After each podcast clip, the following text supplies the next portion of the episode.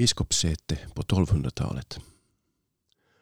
Korois ligger på en udde mellan Auraå och Vähäjoki-å. Korois är den äldsta kyrkliga förvaltningsort i Finland man känner till. Biskopssätet flyttades till Korois från Nousis efter år 1229. I slutet av järnåldern fanns det sannolikt ett gravfält på udden och i närheten fast bosättning. Möjligtvis fanns det också en handelsplats. Korois udde var en gynnsam plats för förvaltning och handel på 1200-talet. Man kunde hålla ett öga på sjöfarten både mot Auraå och Vähäjokiå. Havsytan låg då 3 till 3,5 meter högre än idag och en segelbar havsvik sträckte sig ända till Korois.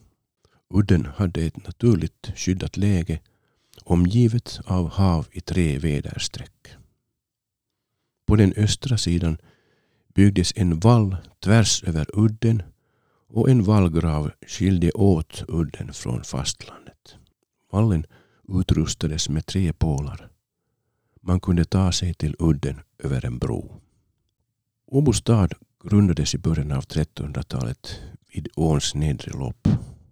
Åbo domkyrka invigdes cirka år 1300 och samtidigt flyttades biskopssätet till sin nuvarande plats i Åbo.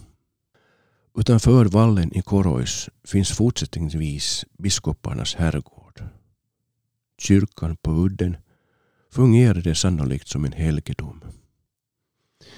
I ljuset av arkeologiska fynd övergavs Korois senast i början av 1400-talet till följd av att den branta strandbanken var instabil och föll samman.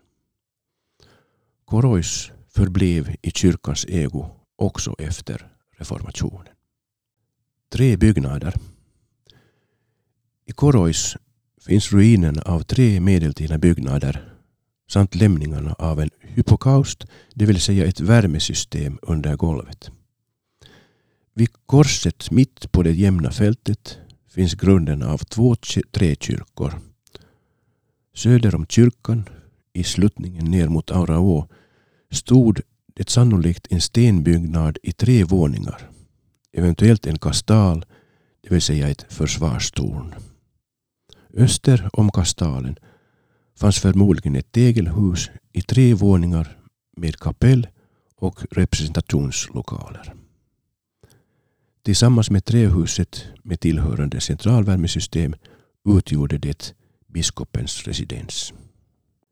Begravningsplatsen. I arkeologiska utgrävningar på Korois udde har man funnit cirka 300 gravar. Den kristna begravningsplatsen där var i bruk i ungefär 200 år. I en grav murad i tegel i kyrkans kor har man hittat en nattvardskalk. Graven kan möjligtvis ha tillhört någon av biskoparna i Finland. I en biskopskrönika från 1570-talet berättas det att tre biskopar har begravts i Korois, nämligen biskoparna Bero den första, Ragvald den första och Katildus.